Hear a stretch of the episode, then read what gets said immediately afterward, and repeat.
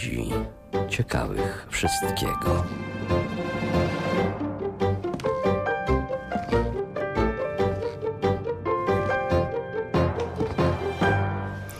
Bolko Mieszkowic, przeklęty niechaj będzie w tym i przyszłym żywocie wraz ze wszystkimi, co mu pomoc i radę dawali. Nawet imię jego niechaj szczeźnie z ludzkiej pamięci po wsze czasy. Anatema sit, amen. Tak zabrzmiały w znakomitej powieści Karola Bunsza Bez królewie słowa ekskomuniki rzuconej przez arcybiskupa Stefana na księcia Bolka zwanego zapomnianym pierworodnego syna Mieszka II. Według Gala Anonima, czy też Anonima zwanego Gallem, to właśnie arcybiskup Stefan kierował pacyfikacją zbuntowanego piastowskiego kraju. W wyniku czego, cytuję, Polska stała się jedną wielką pustynią, bezludnym opuszczonym pustkowiem, cmentarzyskiem ruin i zgliszcz czy na czele rebelii pogańskiej rzeczywiście stał książę Bolko. Jedna z najbardziej tajemniczych postaci naszej historii, o ile w ogóle istniał. Te zażarte dyskusje na ten temat toczą się do dzisiaj. W każdym razie w 1038 roku w Wielkopolsce, kolebce polskości, wybuchło powstanie ludowe, które było kulminacją trwających już od wielu lat wystąpień, między innymi przeciwko wprowadzeniu chrześcijaństwa. Ale czy tylko o tym dzisiaj porozmawiamy? A mogłoby się wydawać, że chrześcijaństwo w Polsce po 72 latach, które upłynęły od przyjęcia chrztu przez Mieszka I okrzepło i jest oparte o solidny grunt. Pogańska rebelia to temat, o który upominali się państwo, czyli nasi słuchacze, przy okazji audycji o mitologii słowiańskiej. Obiecałam, dotrzymuję słowa i jesteśmy.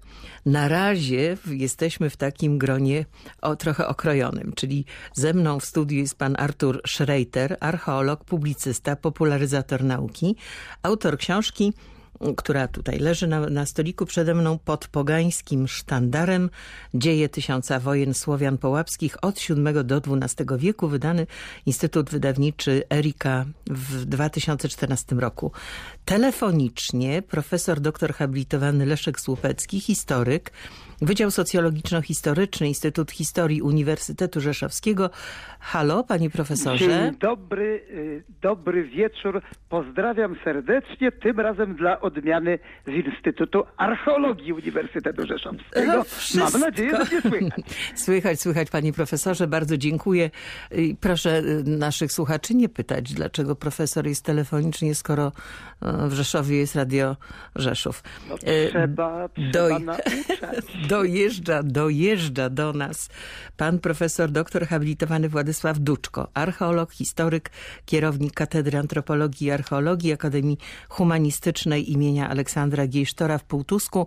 Dojeżdża z Półtuska właśnie, a ponieważ pogoda jest taka, jakby się diabeł obwiesił, w związku z tym po drodze różne rzeczy mm, zdarzają się, ale mam nadzieję, że za parę minut już pan profesor do nas dotrze. Ale pocieszę państwa w Rzeszowie nie lepiej. No chyba tak się dzieje właśnie w całej Polsce. A ja wobec tego mówię, ja już chcę, żeby była wiosna.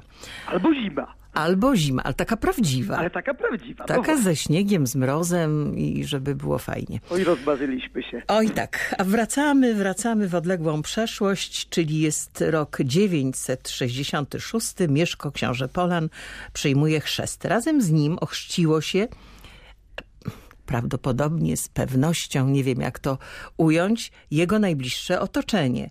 Po przybyciu misji Jordana urządzono masowe chrzty członków drużyny mieszkowej oraz mieszkańców Podgrodzi.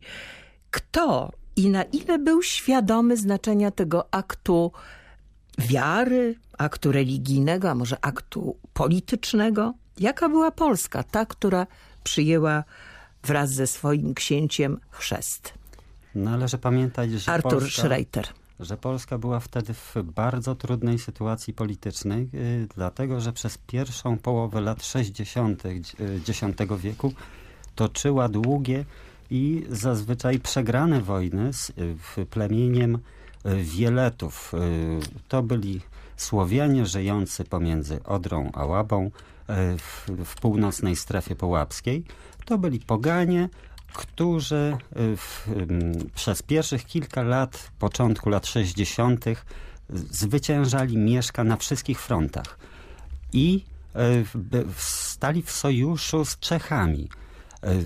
Dopiero po kilku latach Mieszkowi udało się zmienić sojusze, to znaczy przeciągnął nas w swoją stronę Czechów i dopiero wtedy udało mu się zwyciężać Wieletów. Konsekwencją tej zmiany przymierzy był chrzest Polski. O tym jeszcze za chwilę. Panie Arturze, czy można Proszę od razu bardzo. troszeczkę popolemizować? Pan profesor Leszek Słupecki, proszę bardzo. Po pierwsze gratuluję książki oczywiście. Dziękuję. Natomiast ja myślę, że tutaj ja na to wszystko bym jednak patrzył troszeczkę inaczej. Po pierwsze, e, trzeba by na pewno w 966 roku ten chrzest e, polski... Oj, panie profesorze, czy pan jest świadomy tego, co Tak, no pan mam robi? nadzieję, że będzie następna audycja. Natomiast drugie, czy chrzest polski? No, E, E, tak, właśnie, oczywiście, możemy bo- mówić o Polsce? E, Mówimy tak ogólnie, chrzest Polski. Natomiast oczywiście był to chrzest tylko księcia i jego najbliższych ludzi. Natomiast utarło się. Ja No wiem, że w, wśród naukowców jest zażarta dyskusja. W ogóle w, mm, e, kiedyś się mówiło chrzest Polski. Teraz wielu naukowców mówi oczywiście, że nie możemy mówić o chrzcie Polski. Możemy mówić o chrzcie kilkunastu ludzi, potem kilkudziesięciu, potem kilkuset. A tak nie naprawdę... Polaków, tylko Polan. A, tak, oczywiście Polan, bo Polski jeszcze nie było.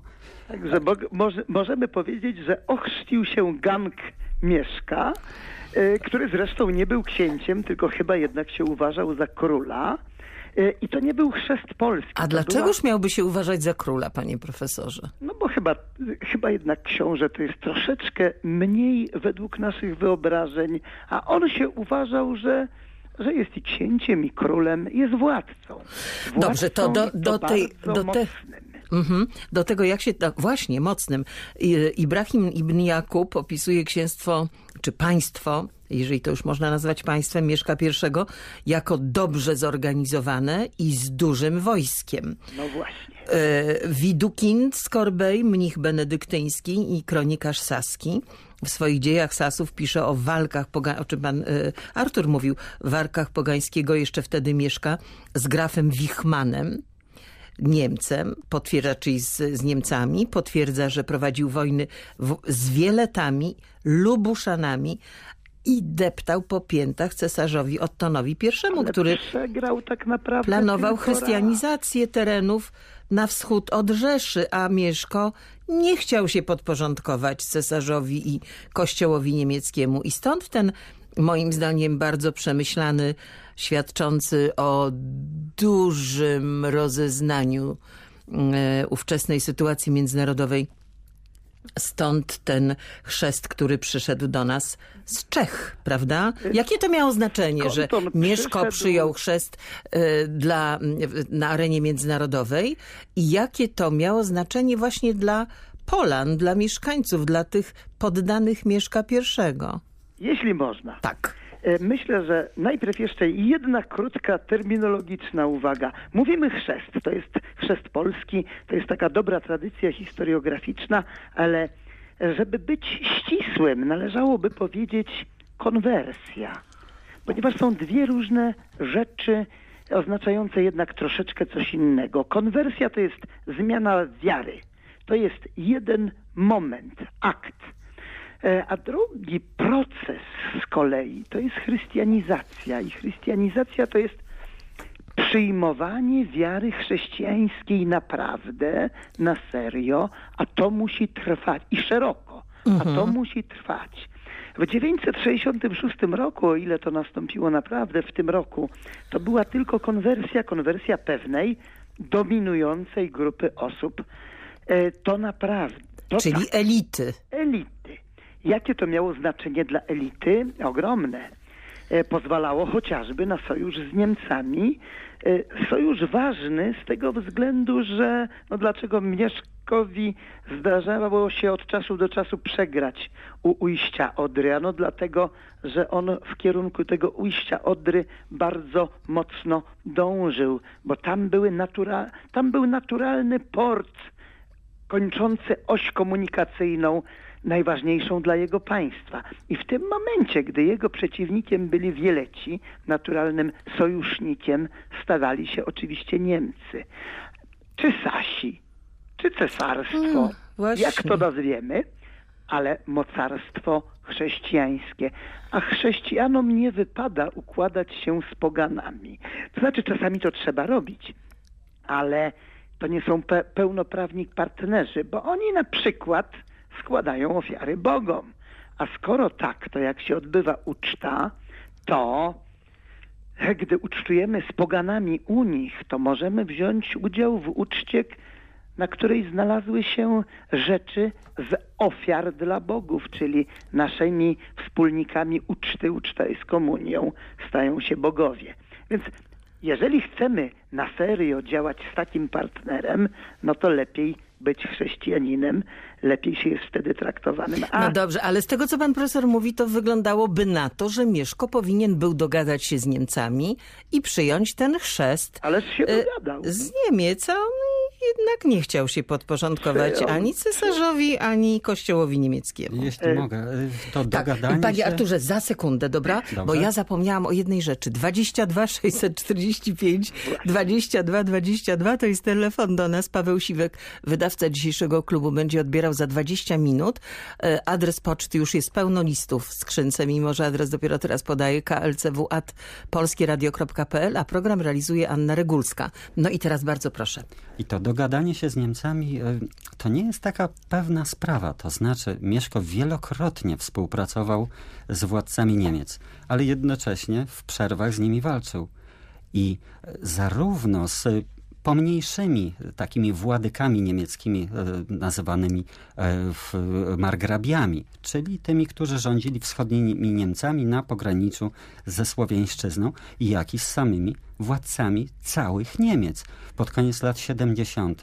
Mieszko wygrał wielką wojnę z Ottonem y, i potem Otton musiał y, prosić o pokój. Tak jest. E, Tak to, I jest. to już było wszystko po chrzcie Polski. Znaczy, przepraszam, po chrzcie Mieszka tego, co... Mieszka. Tak jest. Mieszka. Tego, co Dobrze, ale wobec ogólnie tego- chrztem Polski. Dobrze, wobec tego tak, bo jednak pomimo tych misji chrystianizacyjnych, które nastąpiły, mówiłam o, o misji biskupa Jordana, większość ludności pozostawała nadal poganami. Albo Niewątpliwie. ale- nominalnymi chrześcijanami. Przepraszam? Albo chrześcijanami z imienia. Albo chrześ... Dobrze, ale czy to znaczy, że ta chrze- y, y, chrystianizacja była źle przeprowadzona? Przecież nie było na ziemiach polskich nawracania siłą, prawda? Y, To Tego kto, nie Tego nie wiemy. O, dokładnie. A, a kto przyjmował chrzest bez oporów, a kto w ogóle nie wiedział o co chodzi? Ja myślę, że taka naprawdę chrystianizacja to następuje, właściwie zaczyna się dopiero od XIII wieku, kiedy blisko ludzi w wioskach pojawiają się kościoły parafialne. Dopóki nie ma sieci parafialnej na wsi, to trudno mówić o chrystianizacji na serio. E, Nominalnej tak, e, prawdziwej nie. To jest długi proces, który musi naprawdę trwać. Natomiast wspomniała tu już pani Widukinda. E, Tak. Na coś warto zwrócić uwagę. Widukind zauważa Mieszka. Bardzo wyraźnie go zauważa. Przecież dzięki temu wiemy, że najpierw przegrał Mieszko, potem przegrał, e, potem przegrał Wichman, został przez, e, przez Mieszka pokonany. E, co kompletnie nie dochodzi do głosu u Widukinda? Wyznanie Mieszka. Jakiej jest on wiary? Opisuje Mieszka. E, opisuje śmierć Wichmana w roku, jeśli dobrze pamiętam, 967, czyli Mieszko już powinien być ochrzczony. E, wiemy, że i Mieszko, i jego armia, przynajmniej jego elita, potrafi się zachowywać po rycersku, według pewnego kodu zachowania, który rycerzowi, powiedzmy w cudzysłowie europejskiemu, przystoi, Tak ale jest. o tym, że on jest chrześcijaninem, że zmienił wiarę, cisza, niczego nie wiemy. Czyli nie było to może aż takie istotne w jakimś momencie. Panie Arturze, co pan na to? Pan Owszem, profesor może- prowokuje. Może, No, to być oczywiście. nieistotne, ale y, czuję, że zmierza pan do tego, że należy datę ch- chrztu, czy też chrystianizacji, czy ogólnie, czy konwersji przesunąć. E, Miałbym na to ogromną ochotę. e, Rozumiem. No ale E, pan to- profesor mówi o XIII wieku, czy już po tych wszystkich rebeliach Nie, nie, pogańskich. e, Tak, profesor tak, mówi o tak. chrystianizacji maluczkich, Tak. XIII wiek. A Tak. teraz porozmawiajmy o tej dacie konwersji, którą pan proponuje. E, w 968 rok oczywiście. A dlaczego? E, To jest e, rzecz, z którą może nie powinienem się zdradzać w audycji popularno-naukowej, ale ja mam, Proszę zdradzać. mam wielką ochotę. e, Przygotowuje pan pewnie książkę naukową na ten temat. No, ale to wymaga ogromnego aparatu przypisów i ogromnego nakładu pracy, natomiast trochę poprowokować można. Ja mam ogromną ochotę przeczytać zapiski rocznikarskie mówiące o, w cudzysłowie powiedzmy, chrzcie pro- Polski, które brzmią tak. E, Dąbrówka przybywa do Mieszka. Książę Mieszko, czy wódz Mieszko zostaje ochrzczony i Polska zaczyna mieć, posiadać biskupa. A skąd Polonia te zapiski? habere episcopu. Tak, czyje I to to jest zapiski? rozpisane na daty. Chyba 965 przybywa Dąbrówka, 966 Mieszko się chrzci, 968 Polska zaczyna mieć biskupa. E, Co to za chrzest władcy, w którym nie uczestniczy biskup? No tak się tego nie robiło. To, a Mieszko jest władcą dość poważnym i dość potężnym. I w tym momencie, a gdyby te wszystkie wydarzenia e, złączyć razem i przeczytać te trzy wzmianki rozpisane na trzy daty jednym ciągiem i stwierdzić, że to się stało w jednym momencie. Przybyła Dąbrówka, razem z nią biskup i wtedy Mieszko został ochrzczony. Panie profesorze, muszę na sekundę przerwać. Witamy w studiu gościa, pan profesor dzielnie. E, pan profesor Władysław Duczko dotarł do nas do studia. Cały zdrowy i zdyszany. Zdrowy i Jakieś cały. złe moce próbowały mnie Ja już zatrzymać. tak na początku uprzedziłam słuchaczy, czyja to sprawka.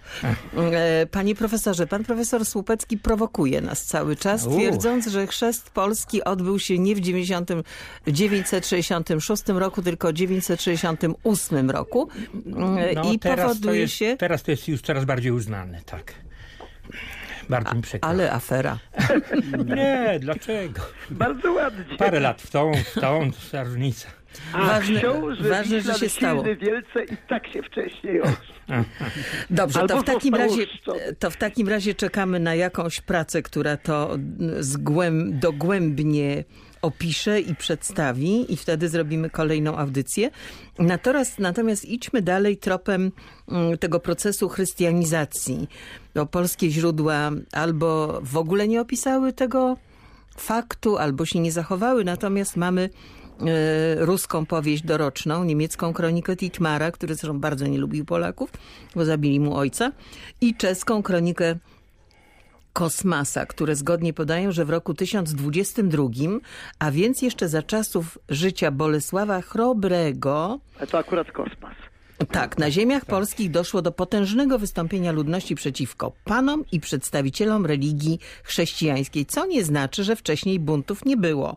Później były także, trzy lata później był kolejny bunt i tak następowały po sobie co kilka lat, aż do wybuchu tego powstania ludowego, o którym na wstępie mm, powiedziałam w 1038 roku. Co było bezpośrednią przyczyną tych buntów, bo to nie było tak, że coś się stało, raz wybuchło, zostało spacyfikowane, stłumione, tylko właściwie od końca X wieku ciągle się kotłowało. Może nim Jeśli przejdziemy... można. O, tak, przepraszam, Tak. jeśli można. Proszę bardzo, pan Artur Schreiter i zaraz pan profesor, bo Może- pan chce jeszcze nawiązać do czegoś, o czym przed chwilą? Nie, nie, właśnie do tego. E, w- Nim Aha. przejdziemy do samych, e, do samych przyczyn, Tak. e, porozmawiajmy o datach. Właśnie. Dlatego, że różne źródła, niemieckie, czeskie, ruskie, Ruskie. polskie, podają mnóstwo różnych dat. Tysiąc- 1022, 1025, Tak. e, 1030, 30, 31, 30, 34, 38, 39. Tak naprawdę mętlik z tym jest tak ogromny, że dyskusja w polskiej historiografii na temat pierwszych i ostatnich buntów, czy to ludowych, czy to pogańskich, czy to możnowładczych przeciwko władcom y, z dynastii Piastów, ta dyskusja trwa od połowy XIX wieku i nadal jest kontynuowana. W zeszłym roku została wydana książka profesora Śliwińskiego o bezprymie i nadal, Tak. i na, Tak. świetna książka, Tak. E, i nadal ta dyskusja trwa. My, tak, No to i- spróbujmy się w nią włączyć. Może coś wyjaśnimy. Pan profesor Władysław Duczko, dopuśćmy do głosu Oczywiście. naszego gościa, który y, poświęcił się bardzo, żeby do nas dotrzeć.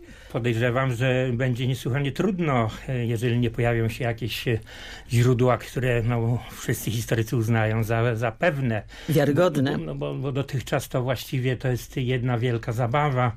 E, Ktoś próbuje coś udowodnić, a następny historyk e, udowadnia, że ten, który udowadniał, e, pomylił się i tak to wszystko działa.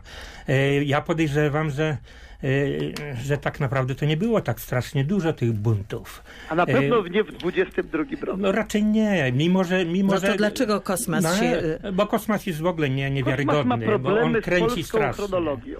On ma w ogóle problemy. No, on cały czas nazywa Mieszka, mówi o Mieszku, a ma na, na myśli Bolesława. Chrobrego. Także to tutaj są zabawy tylko takie typowe.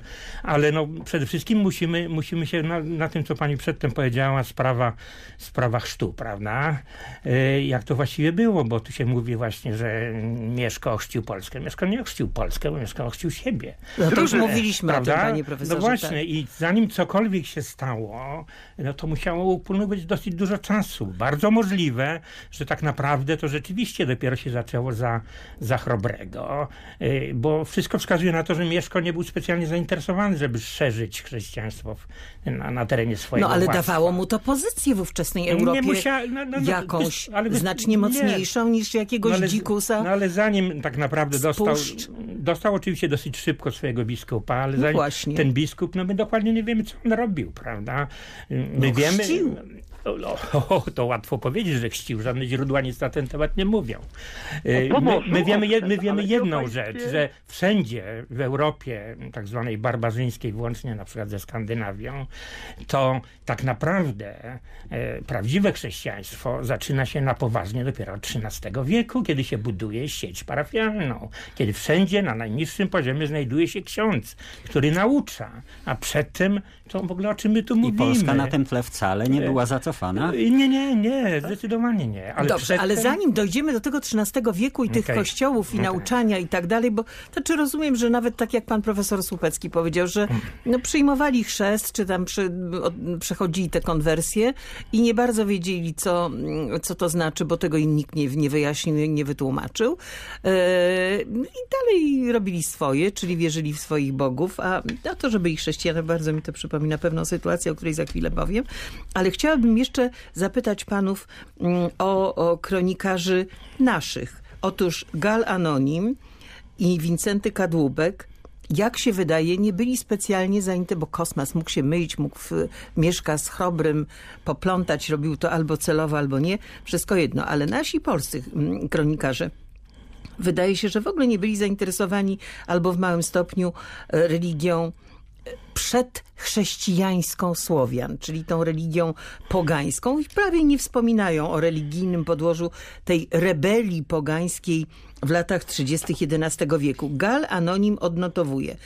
Niewolnicy powstali na panów, wyzwoleńcy przeciw szlachetnie urodzonym, sami się do rządów wynosząc i jednych na odwrót zatrzymali u siebie w niewoli, drugich pozabijali, a żony ich pobrali sobie w sprośny sposób i zbrodniczo rozdrapali dostojeństwa. Co znaczy sprośny sposób? Nadto jeszcze porzucając wiarę katolicką, czego nie możemy e, wypowiedzieć bez płaczu i lamentu, podnieśli bunt przeciwko biskupom i kapłanom bożym. No i to jest właściwie tyle. Ale jest tu jedna ważna rzecz. że jednak e, odrzucenie religii chrześcijańskiej i bunt przeciwko niej jest elementem czegoś większego. Buntu społecznego, buntu ludowego. Profesor Leszek Słupecki. wyraźnie są niezadowoleni nie tylko z religii, ale i z władzy. I tutaj zaczynamy dochodzić do istoty rzeczy. Właśnie. No właśnie, bo też profesor Stanisław Urbańczyk yy, i profesor Gerard Labuda sugerowali, że porzucenie wiary chrześcijańskiej odegrało w powstaniach rolę drugorzędną, a ich celem była przede wszystkim walka z wyzyskiem możnowładców, w tym także duchowieństwa. Czy tak to jest, panie profesorze? No ja podejrzewam, że tutaj raczej właśnie te społeczne sprawy odgrywały większą rolę, bo nie zapominajmy, że no jednak to no możliwe, że po stu, po ilu tam, no może po 50 latach to te chrześcijaństwo to nie było aż tak rozwinięte na terenie władztwa Piastów, e, żeby zdążyło no, na tyle łupić e, e, ludność miejscową, żeby ona, ona się zirytowała i, i powstała. Ale poza tym, Ale skoro to panowie, ale skoro panowie, przepraszam, bo zapomnę, skoro panowie mówili, że nie było tych parafii, nie było księży, nie było duchownych no to kto łupił tych biedaków? No to no, no więc właśnie tutaj kto jest, się to do nich tam ten, dostawał to jest, do tych osiedli to w tych ten, puszczach to i jest, tak dalej? To jest ten problem No, właśnie. no właśnie. My przecież dokładnie nie wiemy, jak to wszystko funkcjonowało, prawda? Mówi się o, o, o istnieniu opoli, które miały mniej lub bardziej samodzielny status, prawda? One tam były mm, zmuszane prawdopodobnie, bo no, tutaj się mówi o tym, że były umowy społeczne.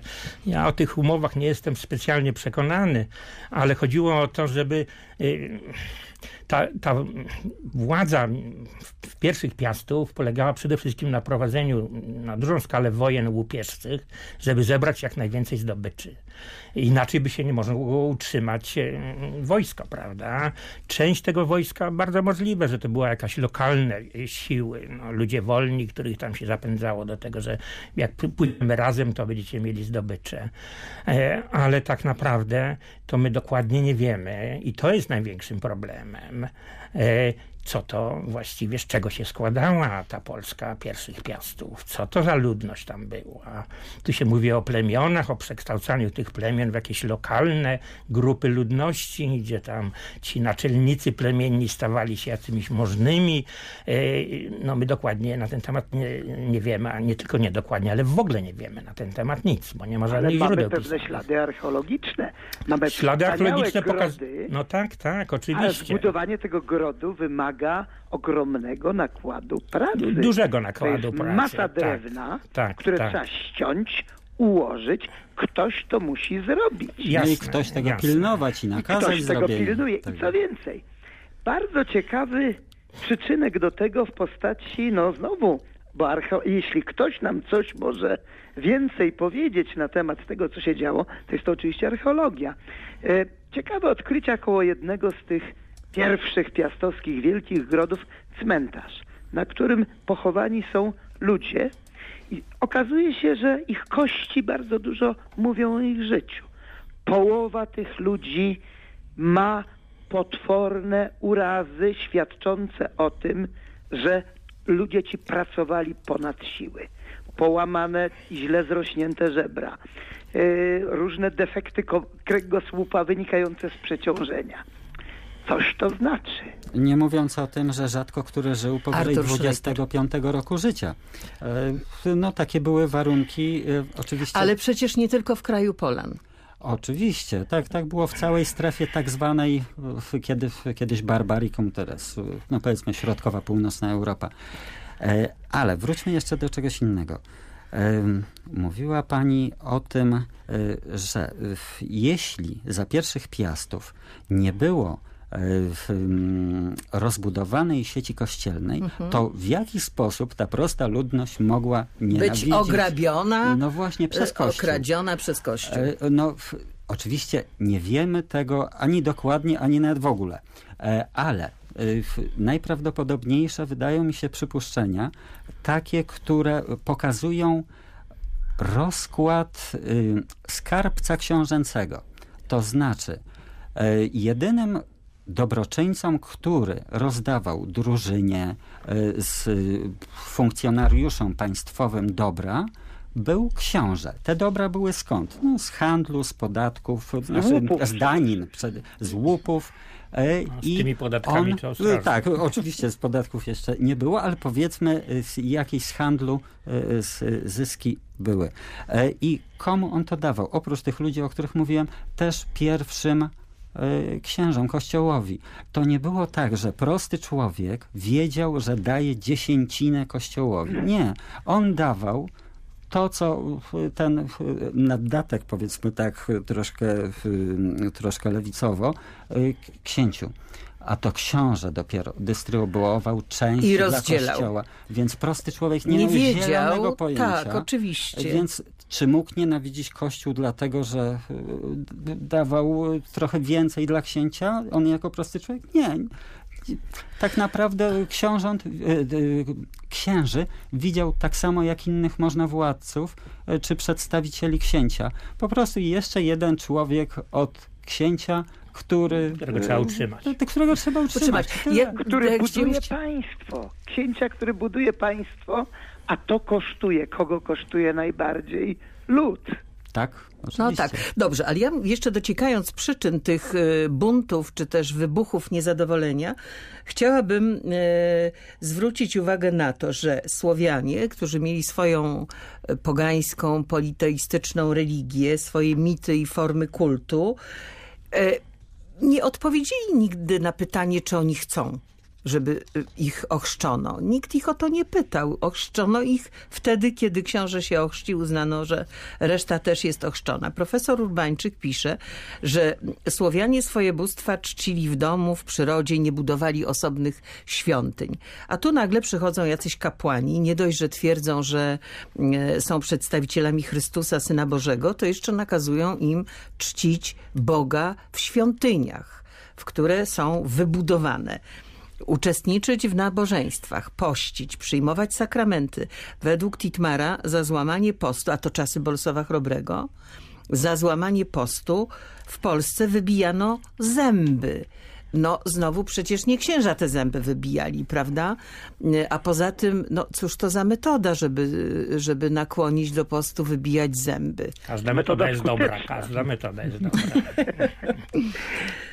No dobrze. Ale ciekaw Ale tutaj jestem, z ilu... chrześcijaństwem jest inny problem. Mianowicie, y, po pierwsze, na ile y, jest to system wartości zrozumiały dla pogan, po drugie jest w tym systemie wartości coś, co jest trudno zrozumiałe, a mianowicie żądanie, aby ten nowy Bóg był Bogiem, który będzie czczony wyłącznie. Jedyny. Jako jedyny. Tak. Poganie nie byli przeciwko temu, żeby czcić kolejnego Boga. E, Dostrzegali Jego siłę i potęgę. Ale dlaczego zaraz żądają od nas, żebyśmy się odwrócili od naszych starych, dobrych bogów? I co więcej, jeżeli się odwrócili, a potem nagle się pojawia jakaś zaraza, No, panie profesorze, ale Mieszko I też na początku nie bardzo był zachwycony tym, że jego dziewięć żon musi odprawić, a mieć tylko jedną. No, No to No, jest ale to akurat, mógł y, odprawić, ale i tak miał swoje. i tak jest. no i tak samo robili ci poganie. Ochrzczeni, no, no tu właśnie, tutaj jedynego musimy- Boga, a musimy spojrzeć dalej w na- domach czcili swoich bożków. Musimy spojrzeć na zachód, to, to od Odry, prawda, na Połabie, gdzie, gdzie mamy wielki i niesłychanie bitny lu- lud, a właściwie Federację Ludów Wieleckich, prawda, które strasznie długo za, zachowały swoje pogaństwo. Współpracowały oczywiście i z chrześcijańskimi przemyślidami w Pradze i z samym cesarzem e, e, e, No niemie- ale niemieckim. rozprawiali się krwawo. E, A, tak, tak, tak, ale w pewnym momencie zrobili, zrobili rewolucję w 1983 roku, wypędzili wszystkich Sasów i Niemców i byli, mimo że część z nich, a zwłaszcza tych, która nie była tymi, tymi wieletami, oni byli, mimo że już mieli związek z, z chrześcijaństwem, to przestali być chrześcijanami na bardzo długi okres czasu. Ale powstaje pytanie, czy stali się poganami. Ponieważ Nie, nie, nie, no ale to wiesz, No to, ale Leszko, oni nigdy, nie, oni nigdy nie przestali być poganami. Chyba tutaj strony- bardzo dobrym przykładem jest południowo-wielecki lud Stodoran, którego w, w, warstwa możnowładcza przyjęła chrzest, ale cały czas y, kilometr dalej miała świątynię swojego własnego Mm. Naturalnie. Boga. Przykład I chodzili do kościoła Naturalnie, tu, ale i do, do świątyni. W XII wieku mamy dokładnie to samo w Norwegii, gdzie król jest bardzo pobożnym chrześcijaninem, e, lud już jest chrześcijański, ale jak dochodzi do 23 grudnia, gdzie trzeba się zebrać razem, gdzie trzeba sobie zebrać wspólnie piwo, zrobić e, te, u, u, ugotować, ugotować u, jul, Koninę. właśnie, ugotować koninę i kto musi nad tym wszystkim tutaj zapanować, nad tą ofiarą? Król, prawda? A oni wszyscy już są chrześcijanami. Ale jednak, jeśli y, Lucicy, Norwegowie już raz zetknęli się z chrześcijaństwem, dali się ochrzcić, to nawet gdy dochodzi do reakcji pogańskiej, jak my to nazywamy, e, to kim ci ludzie są z punktu widzenia Kościoła? Są apostatami. Już nie są poganami. Są kimś gorszym. Są apostatami, bo Bo wyrzekli się wia- wiary wyrzekli się wiary, chrześcijańskiej. mieli Tak. swoją szansę, ją stracili. Ale co więcej, ma to również dla ich życia religijnego też pewne konsekwencje. Te mianowicie, że gdy oni odbudowują swoje pogaństwo, to jest to już pogaństwo y, budowane w oparciu również o doświadczenia kontaktu z inną wiarą. To już jest pogaństwo troszkę inne, w którym mogą się pojawiać przedziwne elementy, zaczerpnięte już z zupełnie innych, niekoniecznie rodzimych, zwyczajnie i po prostu chrześcijańskich źródeł. E, Nie tylko, nie tylko Polacy, jak panowie e, zwrócili uwagę, znaczy Polanie e, zbuntowali się i, i podnieśli bunt, bo w Czechach, zanim jeszcze Mieszko przyjął chrzest, była pogańska księżniczka, która się nie dała nawrócić, wdowa po Wratysławie I, czyli sławna Drogomira. Po, po bunty wybuchały w Wielkiej Bułgarii, na Rusi, nawet Sasi formalnie chrześcijańscy od czasów Karola Wielkiego, który ich ochrzcił, często praktykowali pogańskie obrządki o tym można w kronice Słowian niejakiego Helmolda przeczytać. E, Najżarliwiej swojego pogaństwa bronili e, połabianie, Słowianie połapscy, tak jak tu już mówiliśmy o nich, ale także obodrzyce, I Szwedzi oczywiście. Szwedzi, o których pan profesor wspomniał, Pomorzanie, którzy w momencie, kiedy Chrobry utracił w 1005 roku Pomorze, bo y, bił się na dwóch frontach, y, czyli i z Cesarstwem Niemieckim y, i z Rusią, to wtedy Pomorzanie zdołali się wyrwać spod jego czułych ramion i natychmiast wrócili do pogaństwa. Potem Szczecinianie już w XI wieku powiedzieli spowiednikowi Władysława Hermana, biskupowi Ottonowi Mistelbachowi, u was chrześcijan pełno jak łotrów i złodziei. U was ucina się ludziom ręce i nogi, wyłupuje oczy, torturuje w więzieniach. U nas pogan tego wszystkiego nie ma. To też nie chcemy takiej religii. U was księża dziesięciny biorą, nasi kapłani zaś utrzymują się jak my wszyscy pracą własnych rąk. Ale za to Łotysze którzy za przyjęcie chrztu otrzymywali prezenty, na przykład e, bardzo cenne tkaniny, przyjęli sobie chrzest i z Nowogrodu, i od Germanów. I właściwie efekt był taki, że Łotysze byli chrzczeni wielokrotnie, bo wracali do pogaństwa, potem chrzcili się z powrotem i co mm, jako ochrzczonym nie przeszkadzało im praktykować, czasem nawet do dzisiaj. Wikingowie, swoich wikingowie po- robili dokładnie to samo. e, e, Tak, swoich własnych Sasi wierzeń. to samo, Słowianie, Poławcy to samo. Przy chrzcie otrzymywało się piękną e, koszulę białą. E, no i niektórzy wracali po trzy razy, żeby takie trzy mieć. koszulę mieć. No, Oczywiście. skoro dawali. Za trzecim razem, że jak nas poprzednio chrzcili, tośmy ładniejsze szaty dostali. No właśnie, więc jeden właśnie. Duńczyk, który bił chyba 11 razy, to był i właśnie się zdenerwował za 12, że dostał fatalny prezent. Dobrze, ale to wygląda, to, to trochę brzmi jak taka anegdota, którą sobie teraz po tylu wiekach możemy opowiadać, kto ile koszul brał i tak dalej. Ale czy ja ciągle myślę o tym, że kapłani to jednak byli wykształceni ludzie. Oni nie tylko potrafili budować świątynie i e, uprawiać sztukę na rzecz e, upiększenia tych świątyń, ale przede wszystkim potrafili uprawiać rolę, a to było nie bez znaczenia, szczególnie na tych terenach słabo rolniczych. Czy to nie miało znaczenia? Dlaczego wobec tego Chyba- to nie było magnesem przyciągającym? Myślę, że w pierwszym okresie to, to nie miało większego znaczenia. Akurat dwupolówka wprowadzona przez Kościół to jest jeszcze późniejszy czas. E, oczywiście e, w kapłani e, chrześcijańscy e, w, ogólnie rzecz biorąc byli wykształceni od e, p- s- pisa, pisma No, e, czytali, przez prawo. pisali, znali e, wiele rozmaitych tak. metod na No, myślę- hodowlę, uprawianie roślin i tak Y, dalej. Ale akurat w pierwszym okresie to chyba nie, nie, nie było y, bardzo ważne. Y, Chyba w pierwszym okresie najważniejsze było samo przybycie kilku kapłanów, bo z tym Jordanem, no to ilu ich mogło być? Ze trzech góra. I, y, w, mm, i sam, jako sam gest poparcia, dajmy na to Czechów dla Bolesława Czeskiego dla Mieszka, że ja ci tutaj przesyłam paru gości y, i oni symbolizują ten, y, tę nową religię.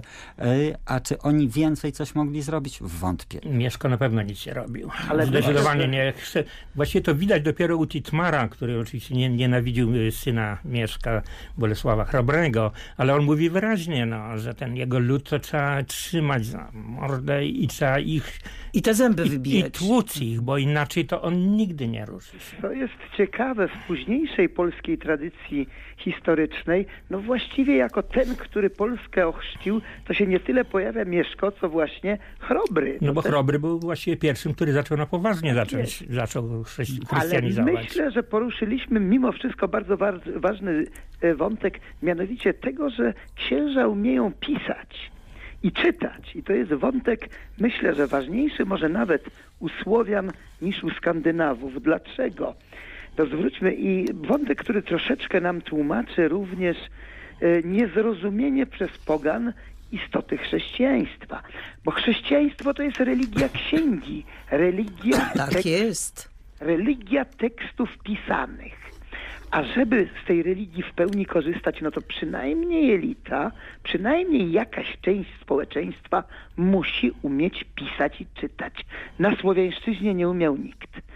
I E, u bardzo długo. już jest troszeczkę inaczej. Y, Proszę Państwa, ja muszę szybko przypomnieć numer telefonu, bo może zdołamy ze dwa y, telefony od słuchaczy połączyć 22 645 22 22 i za chwilę przeczytam y, pytania, które wysłali słuchacze mailem, ale spróbujmy uporządkować, co naprawdę wydarzyło się w 1038 roku, jeżeli to był ten rok. No chyba w trochę Profesor wcześniej. Władysław Duczko. Chyba trochę wcześniej jednak. Tutaj wszystko, No bo wcześniej mówiliśmy wszystko tak wskazuje na to że, to, że tak naprawdę coś się zdarzyło już za, za, za yy, bez yy, tego nieszczęsnego syna. pryma. Bez Bez pryma, prawda? Czyli gdzieś jesień czy wiosna 1031 roku. Yy, bo, Ja bo, nawet mogę powiedzieć, co się bo tam jednak, jednak oczywiście Leszko, ale ta, właściwie tam coś się zdarzyło. On jeszcze zdążył tutaj kogoś tam, jakąś małą grupę pobić, zanim jego zabito, prawda? I to Jego wskazuje na to, że zabito, e, jego zabito, ponieważ on, e, on był, on był, tyranem, bardzo... był tyranem. Tak, no był tak. tyranem, bardzo był surowy i to nawet tam gdzieś odnotowano w kronikach, że, No ale kto o nim Proszę pisze, że był tyranem? No, to. że został szybko zamordowany, bo był niespotykanej srogości. kronikarze chrześcijańscy tak o nim piszą. No On to, tak. przypuszczam, Ale że zabił to kilku e, w- kościelnych popleczników Mieszka, pier- e, Mieszka II. E, A pewnie na wsi mnóstwo popleczników bez pryma stwierdziło, Holender, skoro on zabił kilku księży, którzy byli poplecznikami Mieszka, to my też zabijmy sobie troszkę Ale księży. zdefiniujmy to generalnie. I- O co chodzi? I tak chodzi naprawdę o nie to- wiemy o co chodzi. Ale Chodzi o to, wiecie, że zrobił się bałagan po Nie, przyjściu wiemy, o co bez chodzi. pryma. Chodzi o to, że elita zaczyna bić się między sobą. Sobą, bracia się A jak biją się o elita władzę. bije między sobą, to władza ulega osłabieniu. A jak władza ulega osłabieniu, prawda. to, można się dopiero zbuntować. I to jest condicio sine qua non, żeby rewolta się udała. Udała. Tak A jest. Odbierzemy, warunki do, do sukcesu rewolty. odbie, odbierzemy szybko telefony. Halo? Dobry wieczór. Dobry wieczór. Krótkie pytania, poproszę.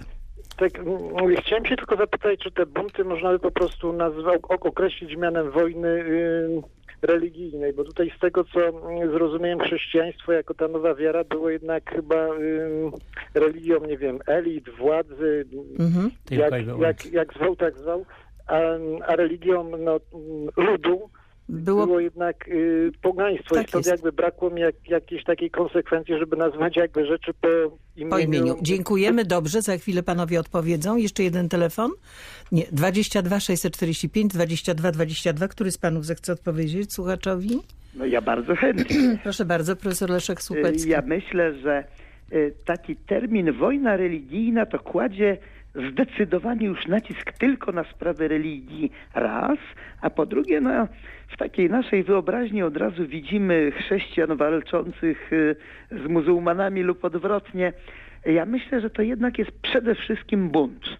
Bunt, w któ- bunt przeciwko budowaniu państwa, z którego to budowania państwa, którego jednym z fundamentów staje się chrześcijaństwo, ale z tego budowania państwa elita ma dużo, a, a lud ma zdecydowanie mniej. To jest taka europeizacja, takie przystąpienie do Unii Europejskiej. 5% jest bardzo zadowolonych, no a 50% nie za bardzo. To odpowiedzmy teraz na pytania, które przyszły. Mailem pani Agnieszka napisała, że mm, wiem, że przez dłuższy czas panowało przekonanie, że o Bolesławie Zapomnianym wspomina tylko Kronika Wielkopolska z XIII wieku, czyli okresu, kiedy w podobnych dokumentach niejednokrotnie wykryć można pewne zafałszowania i konfabulacje, na przykład smog wawelski u Kadłubka.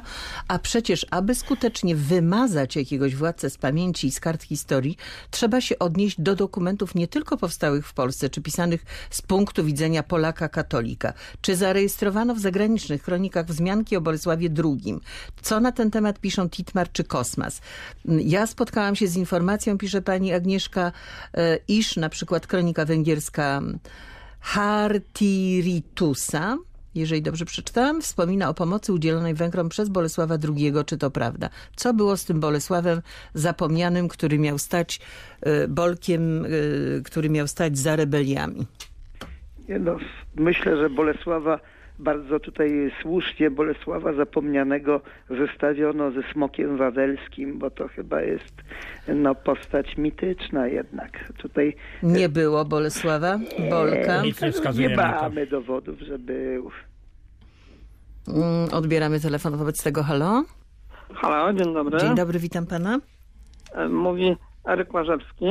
E, Chciałem się zapytać o taką sprawę. Mianowicie e, kiedyś profesor Zbigniew Mikołajko no, mówił, że właśnie chrześcijanie e, na ziemiach polskich no, bardzo intensywnie tępili pogaństwo, między innymi zabijali jego nosicieli, a szczególnie, jak on twierdził, e, takich ludzi, którzy grali na bębnach, bębnistów, bo według niego ci właśnie jacyś grający na bębnach to no, jakoś te pogaństwo utrzymywali. No ja się chciałem zapytać, czy Państwu w ogóle coś wiadomo o tych sprawach, bo mi się wydaje to jakaś taką fa- fantazją. Dobrze, dziękujemy bardzo. 22 645, 22 22. Mamy już bardzo mało czasu. Władku, który z pan... czy chcesz Proszę, pan profesor ja? Władysław Możesz Duczko. odpowiedzieć. Nie, nie. A jednak, Tak, profesor tak, Leszek tak. Tych Proszę bardzo. Ja bym się bardzo ucieszył, gdybym ja znał jakiekolwiek źródło średniowieczne, polskie, mówiące o poganach grających na bębnach. Ucieszyłbym się dlatego, bo miałbym wtedy szamanów. Ale najbliższych nas, jakich ja znam, bębniących, no to mamy dopiero w Laponii, niestety. Natomiast jedyny, ja szukałem tych bębnistów i znalazłem tylko pewną czarownicę, która szła przed wojskiem e, księcia Rogatti z sitem. No sito też niby dobre, ale, ale ona w tym sicie miała wodę. A może to był po prostu dziurawy bęben.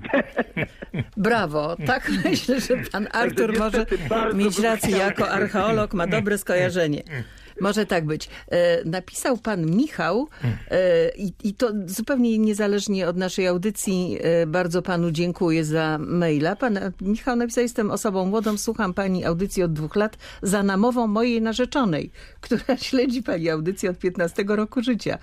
I tutaj napisał pan, że bardzo słucha pan dwójki i zmienił swój pogląd, bo książki, książki, ale teraz radio. Bardzo, bardzo panie Michale panu dziękuję. Um, Następny, następny napisała pani e, Marzena Beata.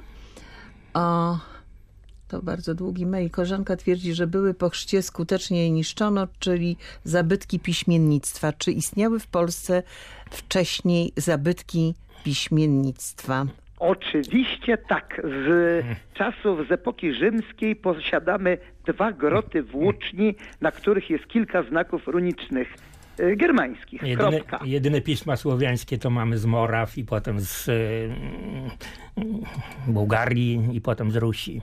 Nic podobnego nie ma przedtem. Natomiast run słowiańskich Nie nigdy było, nigdy. nie było i powiedzmy to wyraźnie, to są wszystko falsyfikaty. W bardzo wielu artykułach internetowych e, pojawia się taka nazwa czerty na pismo słowiańskie, które miało być pogańskie, prawda? Wcześniejsze. Bardzo E, chętnie o tym coś powiem. E, No to proszę bardzo. No, Y, panie Arturze, proszę tak nie oddawać pola A nie, jak bez tutaj walki. się zgłasza bardzo chętnie, proszę bardzo.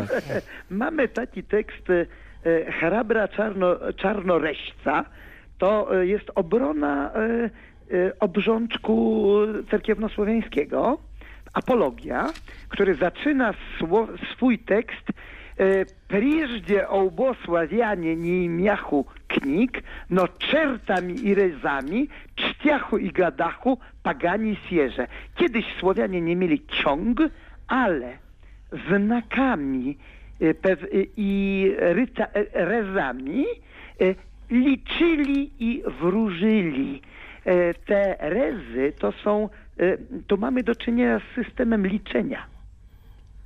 Czyli nie pismem. Nie czyli, pismem. czyli coś zupełnie innego. liczenia, tak jak mamy tak zwane birki, gdzie prowadzimy skarbo, skarbowość e, i możemy liczyć, ale to jeszcze nie jest pismo. No to tak jak wszystkie ludy, które e, nacinały na patykach e, takie... Pismo słowiańskie Tak, stworzyli, stworzyło dwóch Greków. Oczywiście. No właśnie, Cyryl i metody. Dokładnie. A jeszcze w A XIX jeszcze- wieku w każdym dworze był taki trochę bardziej rozgarnięty, ale niepiśmienny chłop, który się nazywał Karbowy i wszystko, wszystkie te daniny, które zostały oddane, nacinał na kiju, że rzeczywiście ten konkretnie zobowiązany swoją robotę, swoją pańszczyznę odrobił, czy, swoje, czy swoją daninę oddał. Podtrzymując Ja- tradycję sumeryjską. Zresztą. Ja jeszcze myślę o tym, co pan profesor powiedział o tym bezprymie. Czy to, mm, może to be- bezprym w ogóle sam rozpętał te zamieszki w Polsce, żeby zdobyć władzę na krótko. Wprawdzie, bo jak mówiliśmy, go, szybko go zabili, bo był okrutny i niespotykanej srogości rządy jego, sprawował. Ale po jego, e, po śmierci Mieszka II, kiedy Polska była osłabiona najazdem ruskim, a za chwilę e, Czesi wykorzystując sytuację tej, tego zamieszania, chociaż tu jest dziwna sprawa, bo kroniki czeskie nie podają jakoby Czesi, którzy w 1938 roku e, no, w, wpadli, zagrabili, ograbili, uciekli razem z głową świętego Wojciecha, e, Słyszałem, nie zastali, tylko, nie nie tylko, zastali Polskę e, pozbawioną kościołów, zrujnowaną, zburzoną po tumulcie pogańskim. No nie. Nie, nie, wszystko stało. Czyli co? Jak oni przyszli, to wszystko stało. Archeologia ładnie pokazuje, że jednak nie było to zniszczone. Gniezno nie było zniszczone przed 39 Poznań nie był zniszczony, Poznań Kraków nie, miał. był zniszczony. No Warstwa zniszczeń jest dopiero w trakcie najazdu Brzetysława w Dokładnie. 1038 lub 9. Lub 9. Wcześniej Czyli nie rebelia katedry- pogańska niszczy nie. Nie. Polskę i kościoły. Właśnie. Jeśli ta rebelia Ona nigdy- pogańska ona- była, ona była na wsi, nie w grodach. A przede wszystkim no, nic nie wskazuje, że ona była na Wielkopolsce, czyli w samym centrum. Znaczy, jeśli gdzieś była, no to gdzieś na poboczu. Na zupełnych poboczach. No ale nie na Mazowszu, gdzie według Galla mieli chrześcijanie uciekać, więc gdzie w końcu No nie ona na pewno. była? No, No Mazowsze ale nie- z Bo kolei nie w też... Krakowie, z którego przecież miał Kazimierz Odnowiciel zacząć No, odbudowę pewnie kraju. kryła się gdzieś po lasach te rebelią. No dobrze, kryła się po lasach, a, a ominęła Mazowsze? No właśnie, Mazowsze... Dlaczego nie? Mazowsze było bardzo silne. No i w Mazo- nie zapominajmy, na że oni zaczęli budować grody trochę wcześniej niż nawet y, niż, niż Piastowie.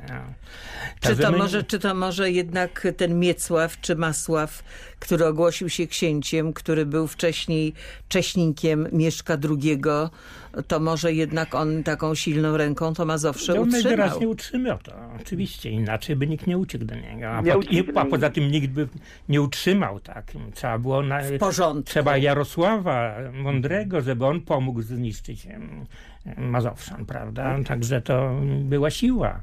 A to były czasy bardzo niedobre dla nas. Pan mm, Robert e, zap- zapytał, co było prawdziwą przyczyną ucieczki Rychezy e, razem z synem Kazimierzem, późniejszym władcą e, zwanym odnowicielem. Czy to bunt okolicznego ludu, czy też planowe działania wojenno-polityczne właśnie tegoż Masława? No podobno był już ten bunt, bo ona się musiała przebrać i przemknąć się tam do siebie, do, do Saksonii. Tak przynajmniej jedno źródło mówi, prawda? No tutaj był jeszcze jeden problem, który cały czas jest e, wspomniany między innymi przez źródła e, saskie, a mianowicie, że no ona miała też troszeczkę dosyć tego, bo jej mąż e, uczuciem i to podobno bardzo silnym e, właśnie to nie miał nią jako żonę, tylko swoją nałożnicę i to, Darzył. i to doprowadziło co jedno ze źródeł mówi do, bezpośrednio do rozwodu. Ona opuściła kraj jako rozwódka. No właśnie. I kto Hmm. powiedział, że historia jest nudna? A po historia Polski w szczególności. A Kazimierz wraca, Kazimierz zwany potem odnowicielem wraca, jednakże z pomocą Saską. wojsk obcych. I robi porządek w kraju, doprowadza do stłumienia tych wszystkich buntów. Dogaduje się z Rusami. Dogaduje się z Rusami. Ale czy on musiał się uciekać do pomocy wojsk cesarskich? No, A nie miał- a nie zapomina- nie zapominajmy, kim on był. On, był. on był synem księcia Rzeszy Niemieckiej, bo tym był Mieszko II przecież, no, dzięki swojemu wspaniałemu małżeństwu. I synem swojej matki Niemki. A tym samym on był, też należał do najwyższej arystokracji niemieckiej. No, także nie zapominajmy, kim on był. I niespecjalnie wal- miał się w Polsce na kim oprzeć. No No, musiał, y, skoro razem z matką uciekł do Niemiec, musiał się na kimś oprzeć. Y, No, będąc w Niemczech... Zwłaszcza, że był pozytywnie przyjęty tam, prawda? Oczywiście tam naprawdę jego matka należała do najwyższej grupy społecznej. Tam wszyscy jej się kłaniali. Y, Więc tych kilkuset ry- rycerzy, no, źródła mówią rycerze, wtedy to wojowie po prostu na koniach, y, dosta, dostał tych kilkuset rycerzy i wrócił. Ale to duża siła jest. Ale oczywiście. Ależ oczywiście. Potem... Tutaj e, słuchacze pytają w wielu mailach o tego Bolesława zapomnianego, no a myśmy tak go e, lekko Nie, no, odrzucili my, my, jako nic, my, nic postać. nie my nic nie wymyślimy, bo tutaj największe głowy historiografii polskiej próbowały to zrobić w ostatnich, no ilu, prawie 200 latach i nic z tego nie wyszło. No jak nie ma źródeł to się nie, porządnych, to się nie da zrobić nic z tego. E, Tu jeden ze słuchaczy pisze, jak nie wiadomo o co chodzi, to chodzi o pieniądze, czyli te Ale to wszystkie awantury, te wszystkie awantury były po prostu związane z, z pieniędzmi. Ale czy też pytają słuchacze, możemy szybko powiedzieć, em, czy są wiarygodne źródła, polskie źródła, na których można się oprzeć, żeby lepiej zrozumieć ten czas Nie. i tak, Nie które ma, piszą nie ma, o rebelii nie ma. pogańskiej. No poza tym, co tam wspomina ewentualnie y, anonim zwany Gallem. Który nie jest Polakiem. No nie, no ale, nie jest- Ale pisze kronikę jest Polski. No właśnie, jest źródłem polskim. Jakby na to nie Ale patrzeć. którym? Do czego Początku możemy... XII wieku. No dopiero. Tak, początek, proszę Państwa. Dalej ten okres jest zasnuty tajemnicą i to nie jest tak, że historycy odrzucili, bo to temat jakiś wstydliwy czy coś. Po prostu chyba nie ma się na czym oprzeć. Ale ja życzę panom powodzenia w poszukiwaniach. Mamy pięć egzemplarzy książki pana Artura Schreitera, naszego gościa pod pogańskim sztandarem. Dzieje tysiąca wojen Słowian Połapskich od VII do, do XII wieku wydawnictwa Erika. Rozlosujemy po audycji. Pana Artura poprosimy o wpisanie już imiennych dedykacji dla konkretnych y, słuchaczy. A dzisiaj naszymi gośćmi kończymy, kończymy. Naszymi gośćmi byli pan profesor Władysław Duczko i pan profesor, profesor Leszek Słupecki oraz Artur Schreiter. Bardzo państwu dziękuję. Do usłyszenia. Hanna Maria Giza.